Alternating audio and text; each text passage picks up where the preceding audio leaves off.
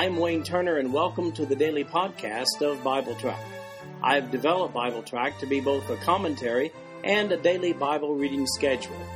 These podcasts cover the text and commentary, which may be found at www.bibletrack.org. So, for those who have a busy schedule but do have time to listen to the Bible being read, this podcast is for you. At the end of one year, you will have gone completely through the Bible. Today we're reading Galatians chapters 4 through 6. This is the New King James Version of the podcast. The King James Version is also available. We see in chapter 4 that we are heirs of God. Verse 1. Now I say that the heir, as long as he is a child, does not differ at all from a slave, though he is master of all, but is under guardians and stewards until the time appointed by the Father. Even so, we, when we were children, were in bondage under the elements of the world. But when the fullness of the time had come, God sent forth his Son, born of a woman, born under the law, to redeem those who were under the law, that we might receive the adoption as sons. And because you are sons, God has sent forth the Spirit of His Son into your hearts, crying, Abba, Father. Therefore, you are no longer a slave, but a son, and if a son, then an heir of God through Christ. Paul ended Galatians chapter 3 and verse 29 with this statement. He said, And if you are Christ, then you are Abraham's seed and heirs according to the promise. In chapter 4, he carries this analogy forward to show that we are heirs of God by the process of adoption made possible by the death of Jesus Christ. He'd shown back in chapter 3, verse 16, that Abraham's seed in Genesis chapter 15, verses 5 and 6, included those who would come to Christ by faith, including Gentiles. While our physical lineage may not be Jewish, our spiritual heritage goes back to Abraham as adoptees, and that's because of and through Jesus Christ. In other words, those under the law, well, they're servants to the law. But those who receive Jesus Christ as Savior, they are regarded as sons. So here it is. We go from servants to sons of God upon receiving Jesus Christ as our personal Savior. The analogy used by Paul in verses 1 and 2 has its roots in antiquity, but he's not specific to denote whether he's referencing Jewish, Greek, or Roman culture here. In rabbinical writings, we're told that Jewish boys embraced the law as men shortly after the 12th birthday although the Old Testament majority age was 20. In Greek culture, 18 was the age of manhood, while the time was apparently set by the father in Roman culture. No matter which culture paradigm Paul's referencing here, the picture is the same. In all three cultures, the son was treated as a servant until that point in time when he was treated as an heir. Now, the big news here is in verses 4 and 5, where we see the process whereby God redeemed us to make us heirs we see that uh, it says in verse 4 But when the fullness of the time had come, it's uncertain how prophetic Paul meant this to be here. The fact is, Jesus came exactly at that prophetic moment that complied with Daniel chapter 9, verses 24 through 27. Then he says, God sent forth his Son. Therefore, Paul's specifying the deity of Jesus, born of a woman. He's specifying the humanity of Jesus, born under the law, there he's specifying the legal requirements of the law which were satisfied by Jesus to redeem those who were under the law. Now, here's the connection to the analogy of verses 1 and 2. Spiritually under the law is likened to one being a child under tutors and governors. And then finally, he says that we might receive the adoption as sons. Salvation in Jesus Christ makes the believer one of the sons of the adoption. Verse 5 and an heir of God through Jesus Christ, which we see in verse 7. It's important to distinguish here between the usage of pronouns as Paul's writing. All the way back to Galatians chapter 2:15, we see Paul drawing a contrast between the Jewish experience prior to salvation as opposed to that of the Gentiles. While the Jewish people were regarded as the children of God, that was a national relationship. It actually had nothing to do with individual salvation. The under the law experience of verses 1 through 5 here identifies the Jewish experience.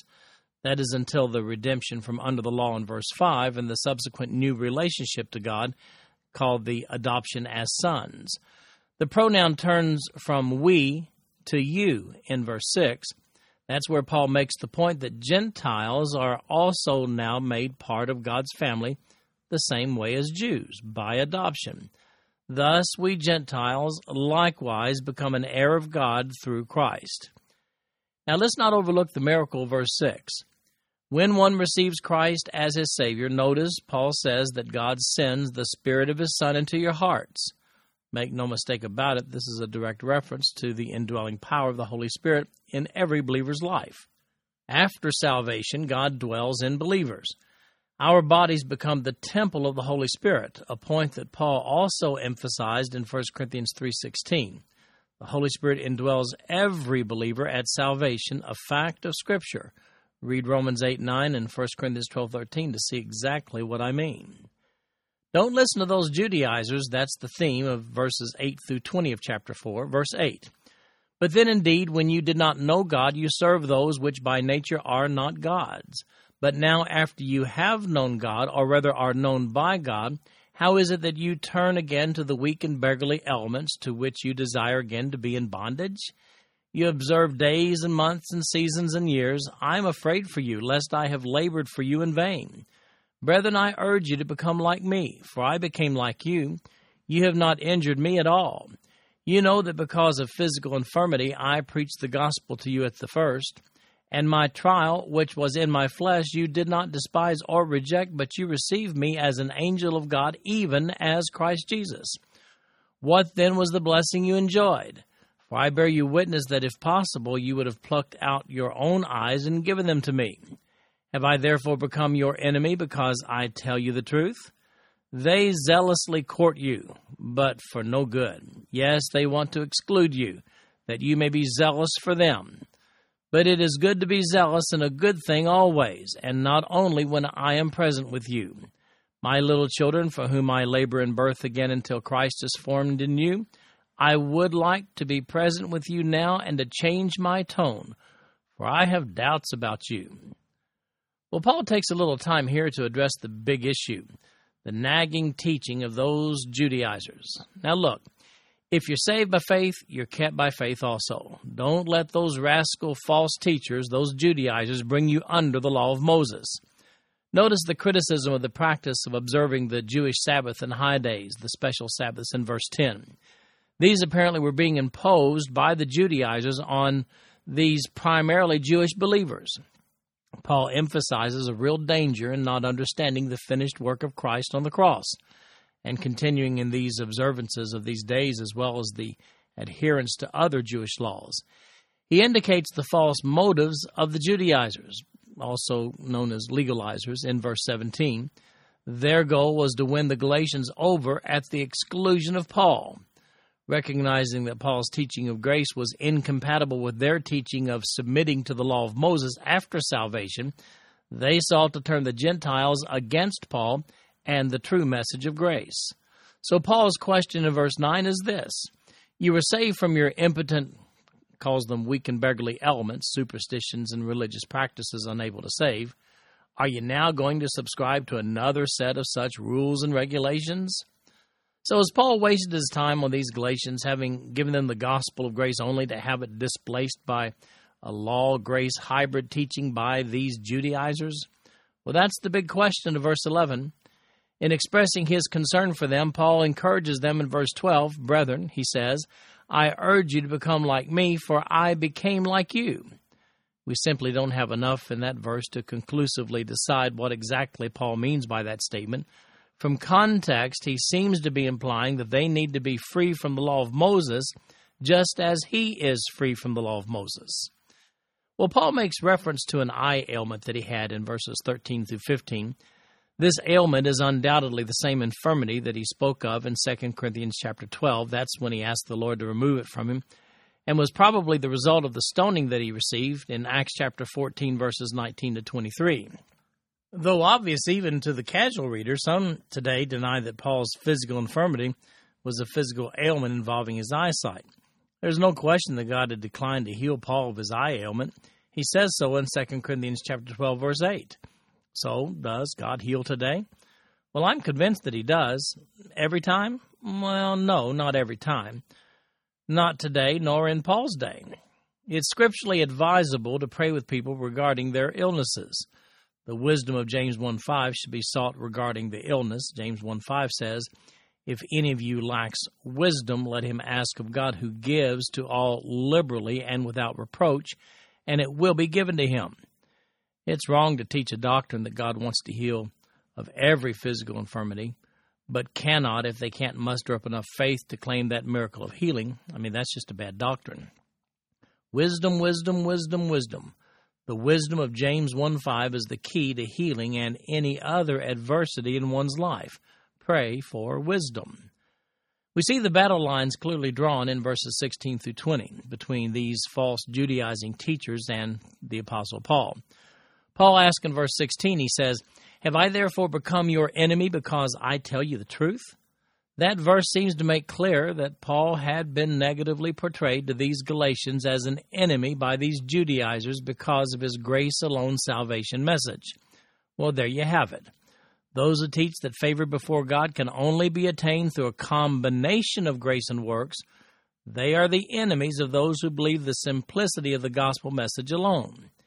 Paul expresses disappointment in these Galatians for being affected by those Judaizers goes so far as to say in verse 20, he says, I have doubts about you. He is amazed that they could have been so confused by this false teaching after the clarity with which he had taught them previously. In verses 21 to 31, we have an allegory. Verse 21 Tell me, you who desire to be under the law, do you not hear the law? For it is written that Abraham had two sons, the one by a bondwoman, the other by a free woman. But he who was of the bondwoman was born according to the flesh, and he of the free woman through promise, which things are symbolic. For these are the two covenants the one from Mount Sinai, which gives birth to bondage, which is Hagar. For this Hagar is Mount Sinai in Arabia and corresponds to Jerusalem, which now is and is in bondage with her children. But the Jerusalem above is free, which is the mother of us all. For it is written, Rejoice, O barren, you who do not bear. Break forth and shout, you who are not in labor, for the desolate has many more children than she who has a husband. Now we, brethren, as Isaac was, are children of promise. But as he who was born according to the flesh then persecuted him who was born according to the Spirit, even so it is now. Nevertheless, what does the Scripture say? Cast out the bondwoman and her son, for the son of the bondwoman shall not be heir with the son of the free woman. So then, brethren, we are not children of the bondwoman, but of the free. Now you'll recall that Hagar was Sarah's servant. That was Abraham's wife, Sarah. When Abraham and Sarah doubted God, Sarah gave Abraham an heir through Hagar, and Ishmael was born. He was not heir to the promises of God that specifically were for Isaac, the biological son of Abraham and Sarah. So Isaac was the son of promise according to Genesis chapter 17, verses 16 through 19. Paul here spins an allegory which is a little difficult to follow, but here's the bottom line on the allegory Grace is to law as Isaac is to Ishmael. In other words, just as Isaac was Abraham's heir to the Abrahamic covenant, so are those who are saved and kept by grace heirs of the promise of the atonement that Jesus provided for us on the cross. Paul's emphasizing that they are separate and distinct using an allegory between Isaac and Ishmael based upon Genesis chapter 16 to do so. In his analogy, Paul goes prophetic to make an analogy within his analogy that of the future glory of Jerusalem as it becomes the governmental seat over all the earth. He introduces that allegory in verses 25 through 27, and in the process quotes Isaiah chapter 54, verse 1, which he does in verse 27 to strengthen his point. So the allegory being stated, here it is in Paul's conclusions. Believers are the children of promise, just as Isaac was the child of promise in verse 28. And then, secondly, just as Ishmael's descendants persecuted Isaac's descendants, so do those Judaizers persecute the salvation by grace alone people. That's in verse 29. The remedies in verse 30. disassociate from the Judaizers, just as Abraham disassociated from Hagar and Ishmael at Sarah's strong, strong request in Genesis chapter 21, verse 10. So there's Paul's conclusion in verse 31. So then, brethren, we are not children of the bondwoman, but of the free. Paul's doctrine is that of teaching the fulfillment of the promise given to Abraham by faith through Abraham's seed, Jesus Christ. The Judaizers are stuck in the law of Moses, and, and they don't understand the concept of salvation by grace. In chapter 5, here's the question Are you free or are you not free? Verse 1 Stand fast, therefore, in the liberty by which Christ has made us free, and do not be entangled again with a yoke of bondage. Indeed, I, Paul, say to you that if you become circumcised, Christ will profit you nothing. And I testify again to every man who becomes circumcised that he is a debtor to keep the whole law. You have become estranged from Christ, you who attempt to be justified by law. You have fallen from grace. For we through the Spirit eagerly wait for the hope of righteousness by faith. For in Christ Jesus neither circumcision nor uncircumcision avails anything, but faith working through love. You ran well. Who hindered you from obeying the truth? This persuasion does not come from him who calls you. A little leaven leavens the whole lump. I have confidence in you, in the Lord, that you will have no other mind, but he who troubles you shall bear his judgment, whoever he is. And I, brethren, if I still preach circumcision, why do I still suffer persecution? Then the offense of the cross has ceased. I could wish that those who trouble you would even cut themselves off, for you, brethren, have been called to liberty. Only do not use liberty as an opportunity for the flesh, but through love serve one another. For all the law is fulfilled in one word, even this you shall love your neighbor as yourself. But if you bite and devour one another, beware lest you be consumed by one another. Galatians 5:1 says, "Stand fast therefore in the liberty by which Christ has made us free, and do not be entangled again with a yoke of bondage." The therefore of verse 1 ties to the allegory of chapter 4 verses 21 to 31. Grace is freedom, law is bondage. That's what we learned from the allegory. Don't get caught up in the law. Now let's get specific here. Verses 2 and 3 reflect the sentiment of those Judaizers who brought about the Council of Jerusalem in Acts chapter 15. The issue was framed there in chapter 15, verse 1, where we find that these Judaizers were teaching this, and says there that certain men came down from Judea and taught the brethren, and said, Unless you are circumcised according to the custom of Moses, you cannot be saved. Now, circumcision is an integral part of the law of Moses. It's the very token of the Mosaic covenant. There were leaders in the church in Jerusalem who believed that ceremonial circumcision for Gentiles after salvation, they believed it was absolutely necessary. That event in Acts chapter 15 happened about the same time that Paul here is writing Galatians. Paul thought it to be an outrageous proposition to require Gentiles to be made subject to the Jewish law. As a matter of fact, the outcome of the Jerusalem Council released Gentile believers from the provisions of the law of Moses altogether. The question of verse 2 is simple here. Are you going to trust the law of Moses or are you going to trust grace for salvation? Circumcision, as a part of the process of getting saved, well, that invalidates grace and makes one subject to the law of Moses instead. That's Paul's point in verse 3. Now, if somehow you think that keeping the law justifies, then you're just wrong. It never justifies. That's the key to verse 4. Who has fallen from grace in that verse? Well, the answer is those who think they are justified by the law, which, by the way, is an impossible task. You can't be justified by the law. Only grace through faith justifies. Verse 4 does not say fallen from salvation, it says fallen from grace. These are people who rejected grace in lieu of law keeping people who never got saved in the first place because they fell away from the grace that could save them, choosing law instead. Some folks who believe you can lose your salvation pull this verse out of context to attempt to prove such. So, do we in the Galatians flaunt our release from the Old Testament law in front of other people? Well, verse 13 says that victorious believers are conscious of their testimony, just as Paul said regarding this issue in 1 Corinthians 10, verses 32 and 33. Here's what he said there.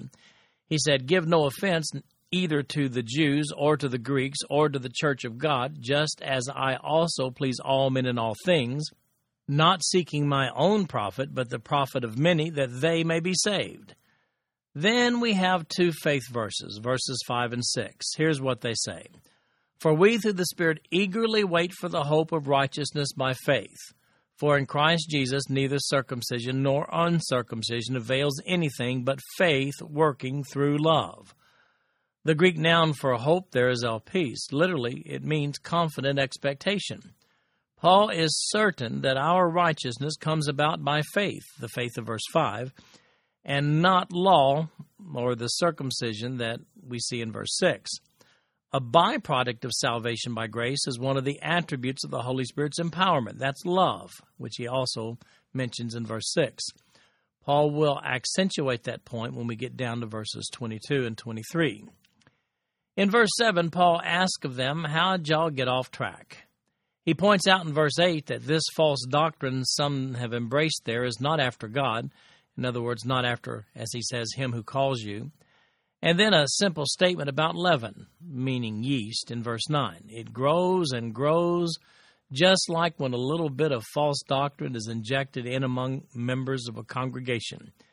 In verse 10, he suggests that they identify the false teachers among themselves and submit them for judgment. Now, hold on to your hat. Paul has an extreme word with a hint of sarcasm here for those people who refuse to heed the council's decree of Acts chapter 15, and for those people, by the way, who still teach the necessity of Gentile ritual circumcision. Here's what he says in verse 12 He says, I could wish that those who trouble you would even cut themselves off. The Greek word for cut off there is apokopto. Literally, Paul is saying that those Judaizers teaching this false doctrine deserve castration. I mean, why stop with the foreskin? If some is good, more is better, right? Ouch. Then in verse 13, Paul turns the discussion to the issue of the correct, non abusive use of liberty, as in the freedom from the law of Moses. Paul combats the notion that when one is not subject to the law of Moses, he has a tendency to act lawlessly, run wild, so to speak. Then he sums up the law of Moses with regard to human interaction when he declares in verse 14, You shall love your neighbor as yourself. He undoubtedly had in mind the words of Jesus in Matthew chapter 22, verses 37 through 40. That's when the law was boiled down to just two action items. Number one, love for God. Number two, love for one another. The warning of verse 15 causes us to think that there was some significant friction there as a result of this false doctrine being taught, even perhaps mean spirited. So here's the key to Christian living located here in verses 16 to 26 of chapter 5. Verse 16 I say then, walk in the Spirit, and you shall not fulfill the lust of the flesh.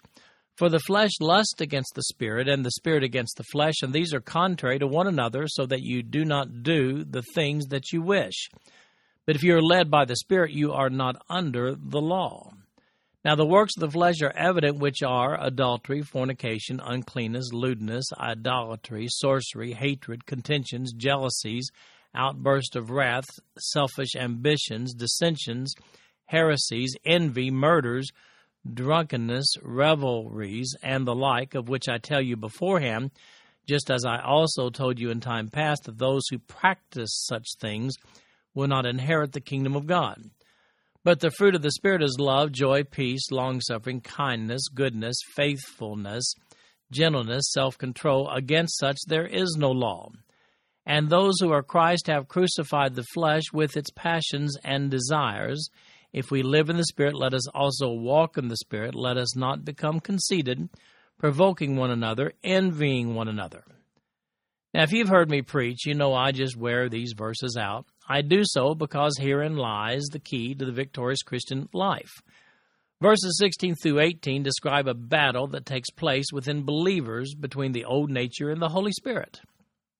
There's a misunderstanding among some Christians that once we are saved, we are no longer plagued by a sin nature. Of course, that's not true, and Paul adequately defines the struggle that takes place within each believer in these three verses between the Holy Spirit and that old carnal nature of man. Each of these influences exists to some degree within every believer. Which is stronger? Is it the carnal nature, the flesh, or is it the Holy Spirit? These verses kick off a full discussion of Holy Spirit leadership in the believer and how a believer can be certain to be controlled by the Spirit. He concludes in verse 18 by saying, But if you are led by the Spirit, you are not under the law. In verses 19 to 21, we saw a long list of indications that a person is being controlled by that sinful nature. And it's a little bit of a technical discussion with some Greek words stuck in there. Probably not conducive to listening as you're driving or, or, or walking or running, whatever you're doing. So I'll let you just read those and study those in print. But the works of the flesh are located in verses 19 to 21. Now, verse 21, though, at the end of it has some folks kind of confused. Here's the bottom line on that verse. When believers rebel against God by responding to the sinful nature rather than the Holy Spirit, God's chastening intervenes. That chastening is found in Hebrews chapter 12 verses 6 through 8 and 1 Corinthians chapter 8 verses 28 to 32. This is the safeguard that ensures that believers don't practice those rebellious activities of verses 19 to 21. And by the way, we are talking about those who practice sin without physical consequence from God in this passage, when Paul says of them, Those who practice such things will not inherit the kingdom of God. That's the part that confuses a lot of people, especially those who understand that salvation is a permanent relationship with God. Here, the Greek verb for practice is prasso, and it's a present active participle in the text. That's the conjugation of the Greek verb. Used in that way, it refers to a continual practice. Coupled with the clear doctrine of chastisement of believers for sin, that means that only lost people are able to practice as a lifestyle these actions of verses 19 to 21 without the intervening hand of God. This chastisement for sin is not to be mistaken with trial from God. If you'd like more information regarding trial versus chastisement, I've written an article with that very title. You'll find it by clicking on the written notes of BibleTrack.org for today or looking under the topic section. Then there's a good list, a good list found in verses 22 and 23. The fruit of the Spirit list. These nine attributes are the indicators that a person is being led by the Holy Spirit. Now, notice it doesn't say fruits, it says fruit. In other words, when describing a Holy Spirit led Christian, one should be able to use all nine of these attributes to do so. Just as an apple has certain distinctive characteristics, so does a believer, and here are those characteristics. Now, again, there's a word study here, so I'm just going to read you the characteristics as we find them in verses 22 and 23. A believer looks like this love, joy, peace, long suffering, kindness, goodness, faithfulness, gentleness, and self control. Now, let me say it again. When a believer is controlled and led by the Holy Spirit, here's what he looks like, and that's in verses 22 and 23, those nine attributes that I just read. Paul concludes in verses 24 and 25 by emphasizing that if a believer wants to be pleasing to God and experience victory, then spirit led living there's your key. In other words, Holy Spirit leadership in a believer keeps under subjection the lusts of one's flesh. Verse 25 emphasizes that when we are led by the Holy Spirit, a walk or a lifestyle will reflect it by demonstrating the attributes found in verses 22 and 23. So, how does a person become spirit led? Well, it's easy, really. I call it good spiritual hygiene comprised of four practices in which all believers should be involved. In other words, number one, spend daily, consistent time in God's Word. Read it every day. Get in God's Word every day. Every day, spend some time in prayer. Number three, on a regular basis, consistently fellowship with the believers. Church a good place for that. And fourthly, share one's faith by becoming involved in some aspect of ministry. When you do those four things, that's called sowing to the Spirit. Well, let me go on. These activities feed the spiritual man and make us strong believers living in victory. Try it, you'll like it. Then there's one final allusion to the friction there in Galatians, verse 26, where he mentions vainglory, provoking one another, and envying one another. Those are the opposite attributes from those found in verses 22 and 23. When we get down to Galatians chapter 6, verses 6 through 10 in a few moments, Paul's going to present the concept of sowing to the Spirit. This practice of good spiritual hygiene, well, that's the equivalent to sowing to the Spirit. If you want to be led with the Holy Spirit, you'll need to sow to the Spirit, as in practice good spiritual hygiene. We come to chapter 6, beginning with verse 1, where we talk about bearing one another's burdens. Verse 1 Brethren, if a man be overtaken in any trespass, you who are spiritual, restore such a one in a spirit of gentleness, considering yourself, lest you also be tempted. Bear one another's burdens, and so fulfill the law of Christ. For if anyone thinks himself to be something when he is nothing, he deceives himself. But let each one examine his own work, and then he will have rejoicing in himself alone and not in another. For each one shall bear his own load. These are good verses demonstrating the responsibility that believers have to one another. When one stumbles within the body of Christ, others should help identify the problem and then assist in the restoration process. Most folks today think that it's best just to mind one's own business. They're wrong about that, by the way. Colossians 3:16 says, "Let the word of Christ dwell in you richly in all wisdom, teaching and admonishing one another in psalms and hymns and spiritual songs, singing with grace in your hearts to the Lord. Hebrews 10:25 says, "Not forsaking the assembling of ourselves together as the manner of some is, but exhorting one another, and so much the more as you see the day approaching." You see, we do have a spiritual responsibility to help one another along in victorious Christian living. And that isn't always compatible with the world's recommendation of just minding your own business. These five verses, chapter 6, verses 1 through 5, well, these are mandates to believers to assist fellow struggling believers when they have spiritual difficulties, as, as you would for a family member in crisis. Let's look at these verses more closely.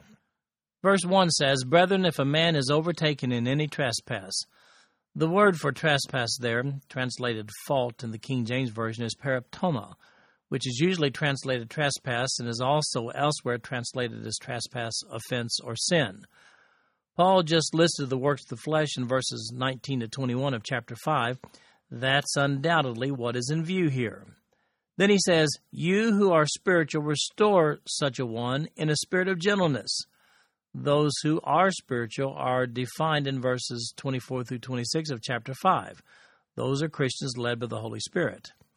Then he says, considering yourself lest you also be tempted. Warning. Exercise extreme caution when ministering to those engaged in the sins of chapter 5, verses 19 to 21. You need to prevent against being adversely spiritually affected yourself. Then he says, Bear one another's burdens and so fulfill the law of Christ. The spiritual welfare of other believers is every spiritually minded believer's business. The law of Christ was defined by Paul in chapter 5 verse 14. If anyone thinks himself to be something when he is nothing, he deceives himself, is the next phrase there.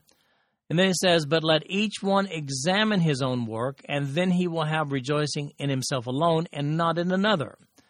This verse speaks of the minister to the one overtaken in a fault. He needs to be one who is proven to be spiritually strong for this ministry of bearing another's burdens.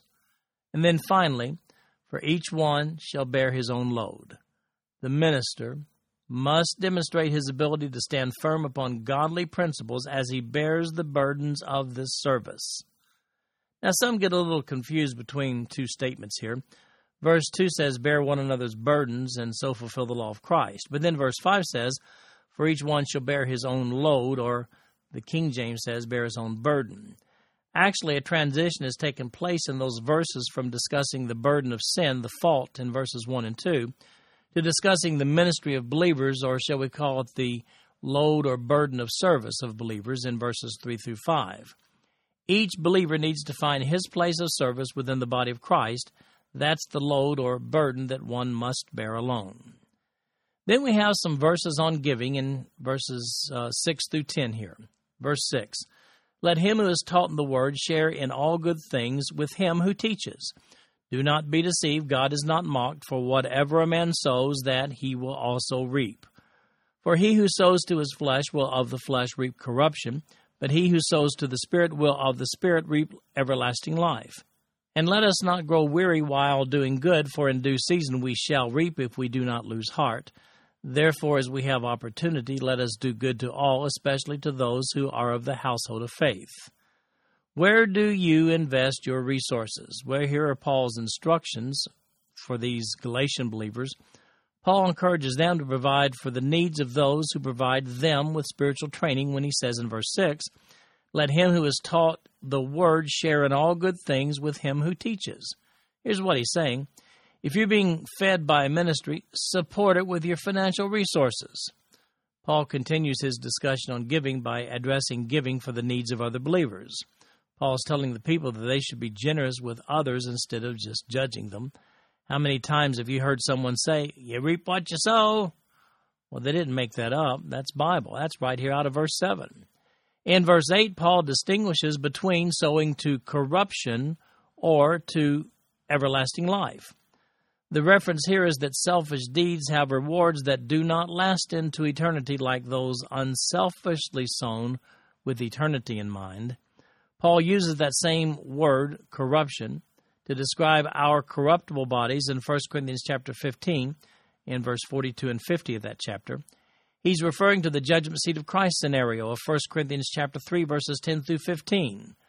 Not only so, but sowing and reaping, that analogy is used here as well in verse 9, where it's suggested that as we keep ministering, others will minister to us. Likewise, Paul says in verse 10, Therefore, as we have opportunity, let us do good to all, especially to those who are of the household of faith. It's important for us not to miss the sowing reaping analogy of these verses. The phrase sows to the Spirit of verse 8 is specifically addressing ingesting the Word of God. Some might misunderstand that giving money to teachers of the Word of God is the sowing. No, that's not it. We are encouraged to support them so that they can be instrumental in sowing the Word of God to our spiritual man. So, indirectly, sort of. We need the Word of God to grow spiritually, and that's one component of good spiritual hygiene, which we talked about earlier. And then in verses 11 through 18, we have some final warnings and a benediction. Verse 11 See with what large letters I have written to you with my own hand, as many as desire to make a good showing in the flesh. These would compel you to be circumcised, only that they may not suffer persecution for the cross of Christ. For not even those who are circumcised keep the law, but they desire to have you circumcised, that they may boast in your flesh. But God forbid that I should boast except for the cross of our Lord Jesus Christ, by whom the world has been crucified to me and I to the world. For in Christ Jesus neither circumcision nor uncircumcision avails anything but a new creation. As many as walk according to this rule, peace and mercy be upon them and upon the Israel of God. From now on let no one trouble me, for I bear in my body the marks of the Lord Jesus. Brethren, the grace of our Lord Jesus Christ be with your spirit. Amen. In verse 11, it's just not clear whether Paul's talking about the length of his letter written without the assistance of a transcriber, or perhaps he's talking about the size of the letters that he actually wrote, meaning uh, perhaps a reference to his eye problem. Scholars disagree, and I'm good with either. What about these Judaizers? Why do they do what they do? Preach that Judaizing message. Paul says in verses 12 and 13 that they do it because, well, they're conformist. They don't want to rock the ecclesiastical boat, so to speak. He goes even further in verse 13 to point out that they don't practice what they preach. They don't adhere to the whole law of Moses either. They're just looking for an attaboy, those kind of attaboy points for getting you to comply with their false doctrine and in verse 13, he says it like this that they may boast in your flesh. In verse 14, Paul says, But God forbid that I should boast except in the cross of our Lord Jesus Christ, by whom the world has been crucified to me and I to the world. In other words, his whole life is wrapped up in ministry. That's all that motivates him. He's put away worldly ambitions and desires. Verse 15 is clear Whether one is ritually circumcised or not is simply not an issue for these believers. In verse 16, he says, in essence, heed this word and live in peace.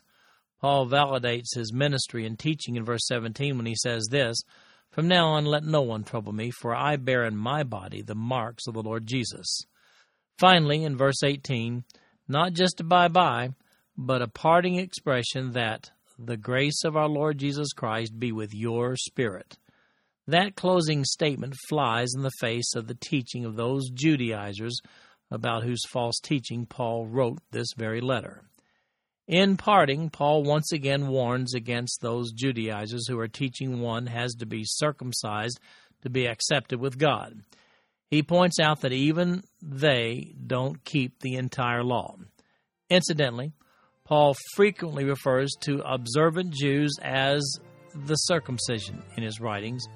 Just don't let those Judaizers, those people that insist you got to be circumcised, don't let them snooker you into doing that which is absolutely meaningless. This concludes our podcast for today. I'm Wayne Turner, and if you'd like to read along with our commentary online, go to www.bibletrack.org. Thank you for listening in today. The background music for these podcasts is an original composition written by the music director of Faith Bible Church, Paul Walker.